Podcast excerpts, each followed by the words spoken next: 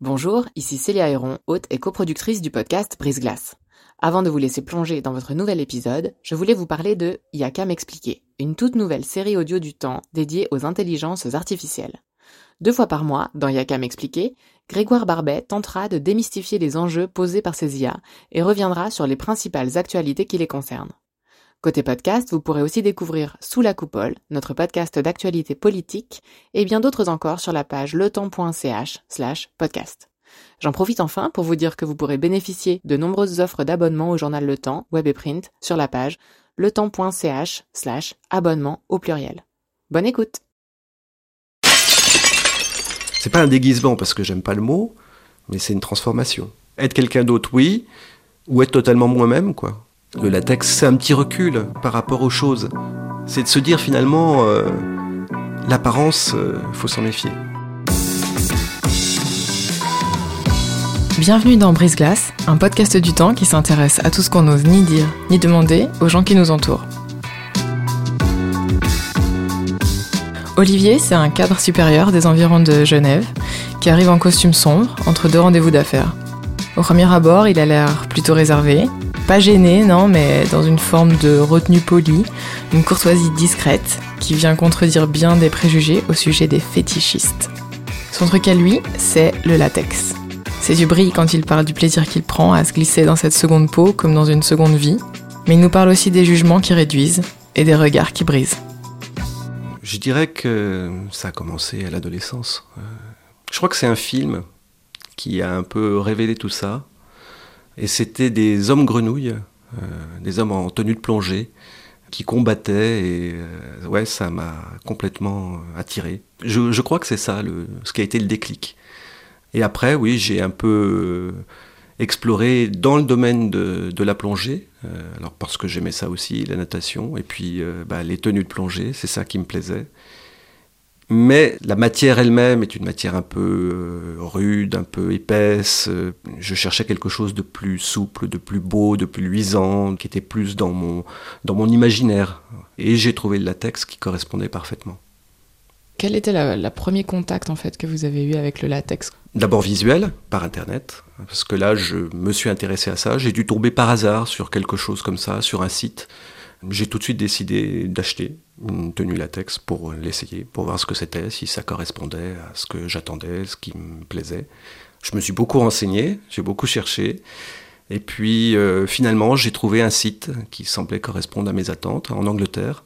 Et j'ai fait une commande de latex que j'ai essayé. Et tout de suite, ça a été euh, oui, le, le déclic. C'était exactement ce que j'espérais, ce que j'attendais. Au moment où vous recevez le paquet, vous le déballez, qu'est-ce que vous vous dites ah, Quand on reçoit le premier paquet de latex, même, je dirais euh, tous les paquets de latex, mais pour tous ceux qui les reçoivent, je crois que c'est une grande excitation, ça c'est sûr. On l'attend fébrilement, euh, on l'attend euh, quand on nous annonce qu'il va partir les jours qui suivent en se disant il est toujours pas là, il est toujours pas là, et quand on reçoit le petit paquet qui est souvent très discrètement emballé, mais on sait que c'est ça, parce que c'est pas très gros, c'est un peu lourd, c'est un peu souple, donc c'est ça. Euh, oui, ça c'est une première excitation. Puis bien entendu, quand on le déballe, quand on palpe la matière, parce que le latex, ça fait parler des sens euh, qui ne parlent pas habituellement. Alors la vue, bien sûr, l'odorat, curieusement. Les fétichistes du latex sont très attirés par l'odeur du latex. Ça a une odeur très particulière. C'est pas une odeur de caoutchouc, parce que c'est une matière naturelle quand même, mais ça a une odeur un peu musquée, très particulière. Et puis surtout, euh, le toucher, le tactile. Le latex, c'est une matière euh, chaude, souple, lisse. Euh, donc ça, c'est les premières sensations. D'ailleurs, les fétichistes du latex, on les reconnaît parce qu'ils sont toujours en train de se caresser, ou eux, ou leurs partenaires. Ou... Donc ça, c'est une caractéristique du fétichisme du latex. Pour moi, c'est une matière extrêmement sensuelle. Donc ça part tout de suite au corps. Ça s'adapte au corps, ça épouse le corps et ça parle au corps. Et donc quand vous l'avez essayé Ah ben, comment dire, pour ne pas... c'est une excitation complète. Voilà. Surtout que moi, ce que je cherchais, c'était euh, des tenues intégrales, ce qu'on appelle des catsuits, euh, ou des combinaisons, donc qui recouvrent totalement le corps, la totalité du corps, des extrémités, des pieds, des mains si possible, parfois même le visage. Donc on est complètement dépersonnalisé, on n'est plus soi, on est un autre, et puis dans une matière tout à fait extraordinaire. Il faut l'essayer pour euh, vraiment réaliser ce qu'est le, port du latex, mais en tout cas, c'est une matière totalement euh, libérante, je dirais, de tout. Mais c'est pas inconfortable, je veux dire, on transpire pas dedans ah, alors, Oui, on transpire dedans. Il y a des fétichistes du latex qui adorent transpirer dans le latex. Ça rejoint aussi leur fantasmagorie sur ce point. Mais oui, c'est une matière qui peut être inconfortable parce qu'elle n'est pas du tout thermique. Quand il fait chaud, on a chaud. Quand il fait froid, on a froid. Euh, parce qu'il y a toujours un petit film de transpiration qui se dépose entre le latex et le corps. Mais en même temps, euh, ça exacerbe un petit peu la sensation du corps. Donc euh, oui, ça peut paraître désagréable, mais en réalité, c'est extrêmement agréable à porter. On transpire un peu, et puis un moment où le corps se régule avec la température de la tenue, et ça devient tout à fait acceptable, supportable. Alors après, il y a des contraintes. Hein. La latex, c'est une matière extrêmement fragile, donc il faut le porter avec précaution. Ça se porte pas n'importe où, n'importe comment. Il faut euh, s'habiller en utilisant euh, une matière qui fait euh, glisser le latex sur la peau, hein, du lube, parfois du talc. Donc il y a des précautions, mais une fois qu'on sait, c'est assez facile à porter. Vous aviez quel âge quand vous avez reçu le premier? Moi, je dirais une trentaine d'années. À quel moment est-ce que vous décidez d'aller un peu plus loin que dans l'exploration solitaire du costume? Ben en fait, quand on porte du latex ou qu'on est fétichiste du latex, on se dit qu'on est quand même un peu malade. C'est un peu particulier. Et puis on s'aperçoit qu'il y a plein de gens qui euh, partagent ce goût-là, notamment par Internet, il y a des communautés, euh, on découvre sur Facebook, ailleurs, euh, on communique, on a tous un peu la même passion, on a tous les mêmes sensations. Hein. D'ailleurs, les fétichistes ont un peu tous le même discours au sujet du latex. Donc très vite, il y a des contacts qui se font. Et puis on apprend qu'il y a des soirées réservées à ce type de plaisir, où on peut s'habiller souvent de la manière la plus euh, excentrique possible. Et ça, ça correspondait bien à mes goûts aussi. On découvre qu'il y a tout un aspect visuel qui joue presque de mode, d'un certain côté d'ailleurs. Ben oui, a un moment, on se dit, faut sortir de son chez-soi et il faut essayer d'aller un peu à la rencontre des autres, de voir ce qui se fait, de découvrir, et puis se dire après tout, euh, pouvoir porter des tenues euh, sympas avec euh, tout le monde habillé pareil, ça doit être bien, on doit pouvoir s'amuser. Il faut franchir le pas, donc oui, un jour on le franchit. Moi, je l'ai franchi avec un ami qui était comme moi. On se rencontrait, on, prenait des photos, et puis on s'est dit, bah allez, on y va et on y va ensemble. Et on est allé ensemble à une première soirée. Racontez-nous un peu, c'était comment? Alors, moi qui suis assez timide et réservé de nature, c'est quand même un pas parce que autant on aime se regarder dans le latex, je pense qu'il y a un côté exhibitionniste hein, de l'amateur de latex, autant euh, se présenter en public, c'est un peu compliqué. Donc je me souviens que pour cette première soirée qui était à Lyon, on avait réservé un hôtel tout à côté du lieu où se passait la soirée, pour ne pas avoir à faire trop de marches euh, à pied en latex de la soirée à l'hôtel ça a été quand même euh, toute, toute, une aventure pour se décider, enfin surtout pour moi, de passer la réception en latex pour rejoindre la soirée. Donc on a décidé de passer par une, porte de secours pour rejoindre la soirée et de finir de s'habiller sur le parking où se tenait la soirée. Il y avait quoi 300 mètres à faire. Et c'est ce qu'on a fait la première fois. Une fois qu'on est habillé, euh, qu'on a posé ses affaires au vestiaire, qu'on est entré, bah, il y a tout de suite une ambiance euh, voilà, extraordinaire. Cette première soirée-là était absolument extraordinaire. On est un petit peu gêné quand même parce que c'est la première, mais on est très vite euh, félicité par les autres qui vous regardent, euh, qui vous touchent, qui vous trouvent beau, qui aiment ce que vous portez, qui vous félicitent, qui vous invitent à boire un verre, qui discutent. et puis très vite on s'aperçoit qu'il y a plein de gens comme vous. Voilà, donc il n'y a pas de barrière, très vite. Alors, pour, pour, celle ou celui qui ne sait pas du tout de quoi on parle, est-ce que vous pourriez décrire exactement votre tenue ce soir-là pour qu'on comprenne un peu? Alors, elle était assez simple. C'était une combinaison euh, intégrale toute noire avec euh, des bandes d'argent, des Rangers. C'est un peu un code vestimentaire pour les hommes. Et j'avais surtout une euh, cagoule en latex avec trois grosses cornes gonflables qui faisaient un peu comme une tête un peu de pieuvre. Voilà. Donc c'était assez volumineux, assez impressionnant avec un gros collier. Euh, c'était une tenue de créature, quoi, en gros. Ce que j'aime aussi dans ce milieu-là. Et donc, on pouvait quand même voir vos lèvres et vos ah yeux. Ah oui, on voit les yeux et les lèvres. Il n'y avait que les yeux et les lèvres. Comme une cagoule euh, ordinaire, quoi. Et donc, qu'est-ce qui se passe dans ces genres de soirées? Par exemple, il y a de la musique, euh, il y a quelque chose à manger, à boire? Alors, à manger, pas souvent, ça arrive. À boire, oui, bien sûr, il y a toujours des bars. Hein. Bien sûr, de la musique, toujours. Et il y a très souvent ce qu'on appelle des shows et des défilés.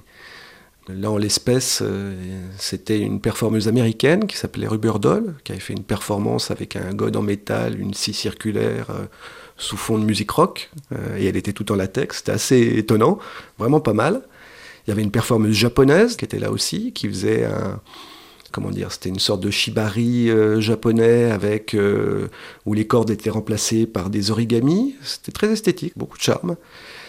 Et puis était organisé à l'époque euh, un concours de jeunes modèles qui s'appelait Miss Marquis, en coordination avec une revue fétichiste allemande qui est très connue, qui s'appelle euh, Marquis Magazine, et qui euh, était choisie par un jury pour être la représentante française de la mode fétichiste.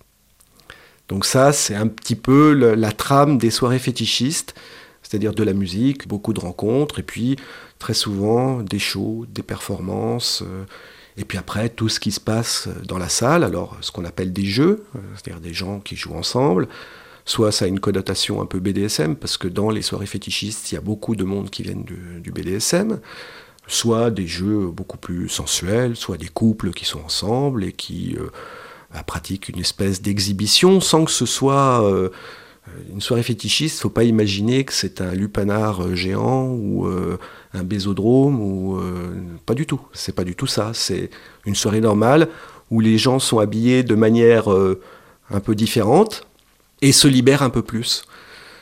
Bien que je pense que parfois en boîte de nuit, il se passe des choses plus osées parce que dans les soirées fétichistes, dans ce monde-là, il y a, tout un rituel, il y a un code de respect. Hein.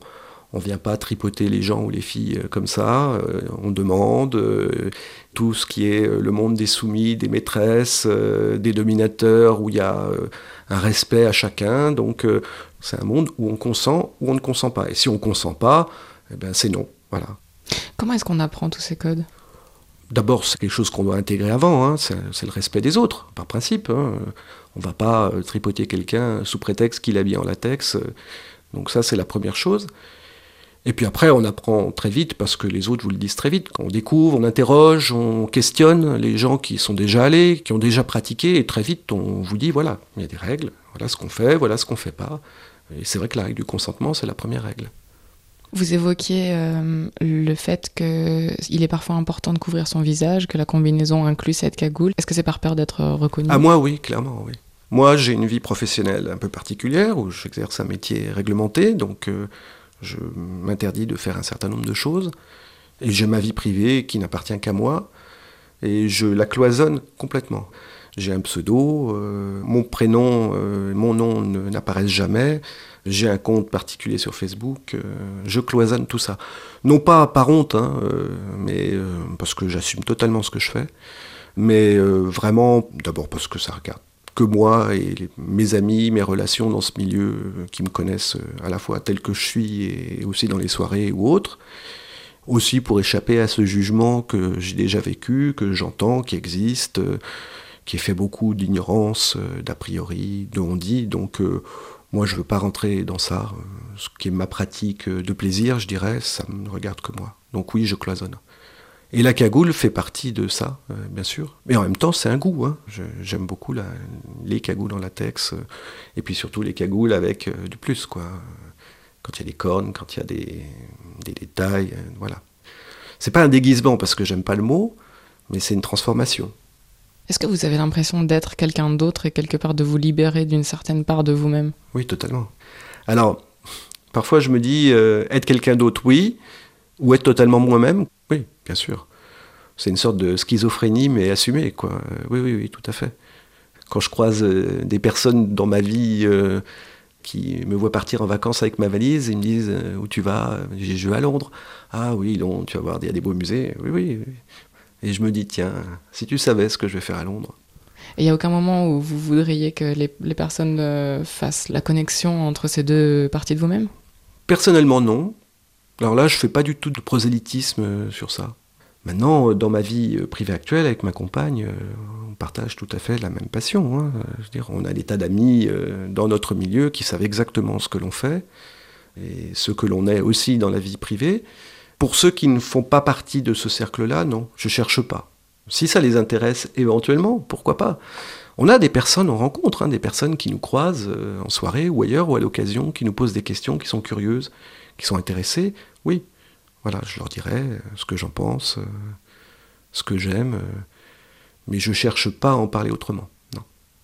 Est-ce que vous avez déjà été amené à rencontrer des gens dans votre vie professionnelle, par exemple, que vous aviez croisés auparavant dans une soirée, ou qui une sorte de, de crossover comme ça entre vos deux vies? Oui, oui, ça m'arrivait. Alors, des personnes qui euh, pratiquent le même métier réglementé que moi et qui l'apprennent par d'autres amis qui m'en parlent et on, s'en amuse. et oui, bien sûr. Et ça m'est arrivé, alors bon là je suis obligé d'être très discret, mais dans mon milieu professionnel, oui, il y a très peu de temps, oui. Quelqu'un euh, avec qui on faisait des photos euh, entre nous, que j'ai retrouvé comme ça, un impromptu, et on s'en est beaucoup amusé et tous les deux finalement, parce que on avait notre masque professionnel l'un et l'autre, et tout de suite après, on s'est envoyé des messages pour se dire euh, tiens, quelle surprise, euh, si les autres savaient, et on en a ri, oui. Je trouve ça très excitant, très amusant. C'est un petit recul par rapport aux choses. C'est de se dire finalement, euh, l'apparence, il faut s'en méfier. Euh, les gens qui sont transparents, qui sont pareils dans la vie, euh, mon Dieu, quelle tristesse. Donc euh, oui, moi ça me plaît beaucoup. Quand vous recevez ce, premier costume en latex, est-ce que vous étiez dans une relation amoureuse? Comment est-ce que vous avez introduit le sujet auprès de votre Alors je ne l'ai pas introduit tout de suite. je l'ai pas introduit tout de suite. mon ex-épouse savait que j'aimais ces tenues, cet aspect-là. le latex, j'ai découvert seul parce que hum, c'était un peu compliqué à l'époque. J'ai commencé à essayer moi, et puis ensuite j'ai essayé de l'introduire euh, dans le couple. Comment? En lui en parlant tout simplement, en lui montrant euh, des photos, euh, en lui montrant des photos de soirée, de gens qui semblaient tout à fait épanouis en pratiquant cette forme aussi de sexualité. Enfin c'est une sexualité normale mais avec du plus.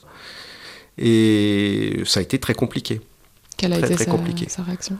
Ah, de rejet presque immédiat, je dirais non, c'est pour les gays, c'est tu aimes te faire violenter, t'as envie, voilà. C'était presque inconcevable pour elle. Comment vous avez réagi à, ça? Je crois que j'ai beaucoup encaissé. Bon, il faut dire que déjà à l'époque, notre relation n'allait pas très bien. Donc peut-être que je cherchais aussi à trouver du mieux, du plus, du différent avec ça. J'ai beaucoup encaissé, mais j'ai pas insisté. Est-ce que vous avez eu la possibilité d'explorer euh, par vous-même euh, en dehors de cette, euh, ah cette relation? Oui. Moi, de manière solitaire, et puis aussi avec des amis. Dans quel contexte est-ce que vous avez rencontré votre seconde compagne? Actuelle compagne? Par la photographie, essentiellement. Parce qu'en fait, j'ai créé, dessiné mes tenues, etc. bon, euh, j'ai été contacté par des photographes parce que c'est un milieu aussi où il y a beaucoup de photographes qui viennent à ces soirées prendre des photos des participants. De fil en aiguille, euh, après une soirée parisienne, j'ai été contacté par un photographe. On a fait des photos euh, qui ont plu, qui ont été vues, qui sont partagées. On, se connaissait via Internet déjà depuis un petit moment, puisqu'elle voyait ce que je faisais, ça l'intéressait, elle voulait découvrir. Un ami photographe un jour m'a contacté pour me demander de lui prêter une tenue en latex pour une modèle, qui était elle. Donc je lui ai prêté, il a fait des photos. Et puis euh, ben, on a fini euh, par se rencontrer à une soirée euh, en Belgique. J'ai eu le coup de foudre et puis les choses sont venues comme ça. Ce qui était parfait, c'est que j'étais pas dans la relation que j'avais pu avoir avec mon ex-compagne. C'est-à-dire qu'il n'y avait pas de secret, il n'y avait pas de choses cachées. Elle savait ce que j'aimais, elle savait ce que je faisais, elle le partageait, même si je pense qu'elle est moins fétichiste que moi, mais elle aime aussi cela. Et on le vit aussi dans notre intimité, et c'est parfait, c'était exactement ce qui me convenait, euh, avoir un partage, euh, une réciprocité. Quelle place prend aujourd'hui le, le fétichisme dans votre couple? Je dirais moins qu'à un certain moment parce qu'on a une petite fille, donc euh, bah, pour l'instant euh, elle passe un petit peu devant, puis elle est encore petite donc euh, on s'en occupe beaucoup. Mais ça a toujours de la place dans notre vie personnelle, alors toujours pour des soirées, moins, où on va ensemble, on y, va depuis quelques années, mais quand on peut faire garder notre fille des soirées ensemble, des photographies, on va en faire encore cette semaine Moi-même, je fais des photos maintenant parce que, bon, voilà, je suis, j'ai plus le même âge et j'ai envie de passer à autre chose et j'ai envie moi-même de faire des photos de ce que j'aime et que j'ai envie de montrer. Et puis aussi, euh, bah, de temps en temps, dans notre intimité, je considère que le latex, c'est pas simplement euh, pour faire joli, c'est aussi une pratique sexuelle, euh, voilà, en tout cas en ce qui me concerne moi. Quand on parle de pratique sexuelle, est-ce qu'il y a une sorte d'orifice pour les parties génitales? Ou est-ce qu'on est obligé de se déshabiller pour Alors, pouvoir peut. exercer une forme de pénétration? Il peut, il y a toute forme de, de tenue. Il y a des tenues où il n'y a pas d'orifice, mais il y a des hommes notamment qui aiment bah, ne pas avoir d'orifice euh, et donc euh, prendre leur plaisir dans une tenue en latex euh, comme ça. La plupart, et je trouve que ça fait un peu partie de la signature du latex, il y a des zips, notamment à l'entrejambe, qu'on ouvre, qu'on ferme, ne serait-ce que pour faire ses besoins, mais pour autres aussi. Et puis il y a des tenues qui sont plus orientées sexuellement, où il y a des orifices vraiment, ou fermés ou ouverts hein, d'ailleurs, ou des étuis péniens par exemple. Alors ça on le trouve beaucoup dans le milieu gay. Donc tout est apparent, mais tout est en latex. Il y a un- un côté chosification qu'on trouve beaucoup dans le latex. Et puis après, il y a toute une série de pratiques euh, du latex qui sont un peu en relation avec le bondage, la contrainte, le fait d'être enfermé dans des camisoles ou dans des tenues où on n'a pas la liberté de ses bras ou de ses jambes, ou encore dans le vague bed, euh, qui est euh, un système où on est compressé entre deux draps de latex, où on aspire de l'air et on est comme moulé dans du latex et on n'a pas la liberté du mouvement, on a juste un orifice pour respirer. Et on se laisse aller à toutes les sensations euh, des gens qui sont autour. Voilà, le latex, il y a tout cet aspect-là. Souvent, on voit euh, des gens qui sont en latex, euh, qui sont relativement fit, entre guillemets, assez musclés ou assez minces, enfin, dans les images qui sont diffusées auprès du grand public. Est-ce qu'on voit qu'une partie Oui, oui, c'est qu'une partie, c'est tout à fait faux. En fait, euh, bah, le latex, ça va à tout le monde, et puis euh, ça se pratique, je dirais, jusqu'à 90 ans. Il y a une soirée en Suisse euh, qui est organisée, qui s'appelle Eccentric Fashion, à Kandersteg, moi je suis allé deux années. Et alors on peut dire que c'est réservé aux seigneurs du latex. La moyenne d'âge, elle doit être de 60-65 ans. C'est un hôtel qui est réservé aux fétichistes du latex. Les gens sont en latex du matin au soir, même la nuit, ils dorment en latex, ils se baignent en latex. Le complexe de l'âge, des formes et tout ça, ça n'existe pas. Alors il y a l'aspect mode du latex, il y a l'aspect vendeur, parce que ben, le fabricant latex, il a besoin de montrer que c'est beau, et c'est vrai que c'est beau. hein. Ça révèle le corps, ça le cache et ça le révèle en même temps. Donc oui, euh, il y a tout un aspect euh, de modèle, euh, parfaite, euh, très belle. Et puis il y a aussi euh, l'imagerie gay euh, de l'homme musclé, ses gros pectoraux en latex noir avec les rangers, le masque à gaz. Voilà. Bon, il y a des espèces d'archétypes, mais en réalité, il y a tout un monde. Et je connais même des personnes obèses qui adorent le latex, qui portent du latex sans complexe. Je pense que c'est libérateur pour eux, comme ça l'est pour moi. On appartient un peu à la même famille. Vous pensez que le tabou qui va avec le fétichisme d'une manière générale et peut-être le latex en particulier vient d'où? Pourquoi est-ce qu'on a cette image péjorative euh?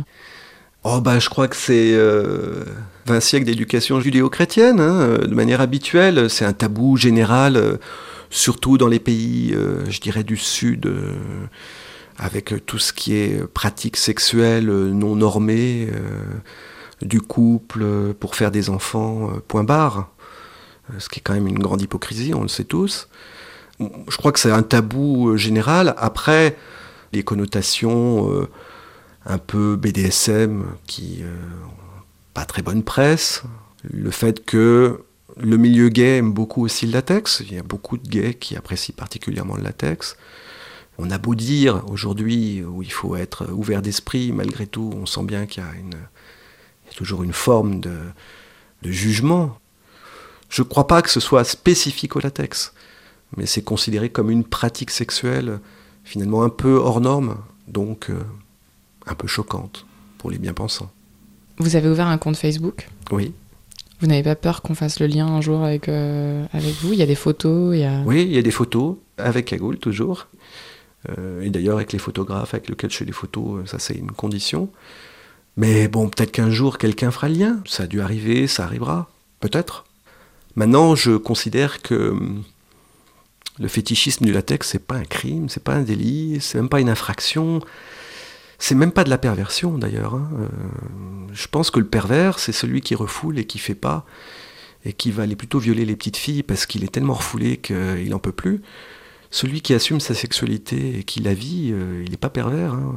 Je pense pas. Enfin moi, je le considère comme ça. Je me trompe peut-être, mais je trouve que c'est euh, tout à fait sain de pouvoir vivre ses fantasmes. Le plus malsain, c'est de ne pas les vivre et les refouler, je pense. Est-ce que vous êtes déjà arrivé d'en parler à quelqu'un et que la personne n'ait pas du tout eu la réaction euh, que vous attendiez? Je pense pas que ce soit si fréquent parce que je trie finalement les personnes auxquelles j'en parle. Mais oui, quand on va faire des photos et qu'on est accompagné euh, ben, soit d'éclairagistes, soit de personnes qui ne sont pas du milieu et où on est en tant que modèle, on a parfois des questions, les gens sont un peu curieux. Et oui, on peut nous dire, euh, vous êtes complètement fou, enfin ça a l'air insupportable, voilà. Oui, ça a dû arriver. Comment est-ce que vous souhaiteriez que les gens réagissent quand vous en parlez? Je vais vous donner un exemple. Je suis allé deux, trois fois à Montréal, qui organise tous les ans ce qu'on appelle le Montréal Fetish Weekend. Donc c'est une série de soirées, euh, tout le monde se retrouve, il y a beaucoup de gens qui viennent surtout d'Amérique du Nord, mais beaucoup d'Europe. Et ils organisent un événement tous les ans, qui est une marche des fétichistes, dans les rues de Montréal. Donc euh, au milieu de tout le monde. Et tout le monde met ses plus belles tenues. Et je peux vous dire, les gens sont enthousiastes. Ils trouvent ça beau, ils s'amusent, ils nous voient heureux de porter ça, ils nous prennent en photo, euh, ils nous posent des questions, ils nous félicitent. Donc j'aimerais tout simplement que les gens trouvent ça, comment dire, réjouissant à tout point de vue, réjouissant. On a fait des photos, moi j'ai fait des photos au milieu de policiers euh, qui m'ont demandé de faire des photos avec eux parce qu'ils aimaient bien maintenir la latex et ils étaient tous super contents. J'ai fait des photos avec des papiers et des mamies et leurs petits-enfants où tout le monde était hilar et il n'y avait pas de réticence. Donc euh, voilà, tout simplement considérer que je cet aspect visuel-là, bah, il est tout à fait normal. Après le reste, ce qui est plus du domaine de la sexualité, ça fait partie de l'intimité. Donc ça n'a pas vocation à aller au-delà de la sphère intime ou des cercles autorisés. Est-ce qu'il y a quelque chose que, en rétrospective, vous souhaiteriez dire à l'adolescent qui se demandait si les, combinaisons euh, de plongée, euh, c'était vraiment son truc? Mais bien sûr, ce que je pourrais me dire, c'est que j'aurais dû commencer le latex beaucoup plus tôt. Ça, oui. Merci d'avoir écouté ce nouvel épisode de Brise Glace. Si vous avez raté les précédents, rendez-vous sur letemps.ch slash podcast ou sur iTunes, Deezer ou SoundCloud. Je suis Célia Héron, cet épisode a été produit en collaboration avec Virginie Nussbaum et monté par Adrien Samaki-Yablou. Si vous aimez Brise Glace, n'hésitez pas à partager ce podcast sur Facebook et Twitter et à nous noter sur iTunes. À dans 15 jours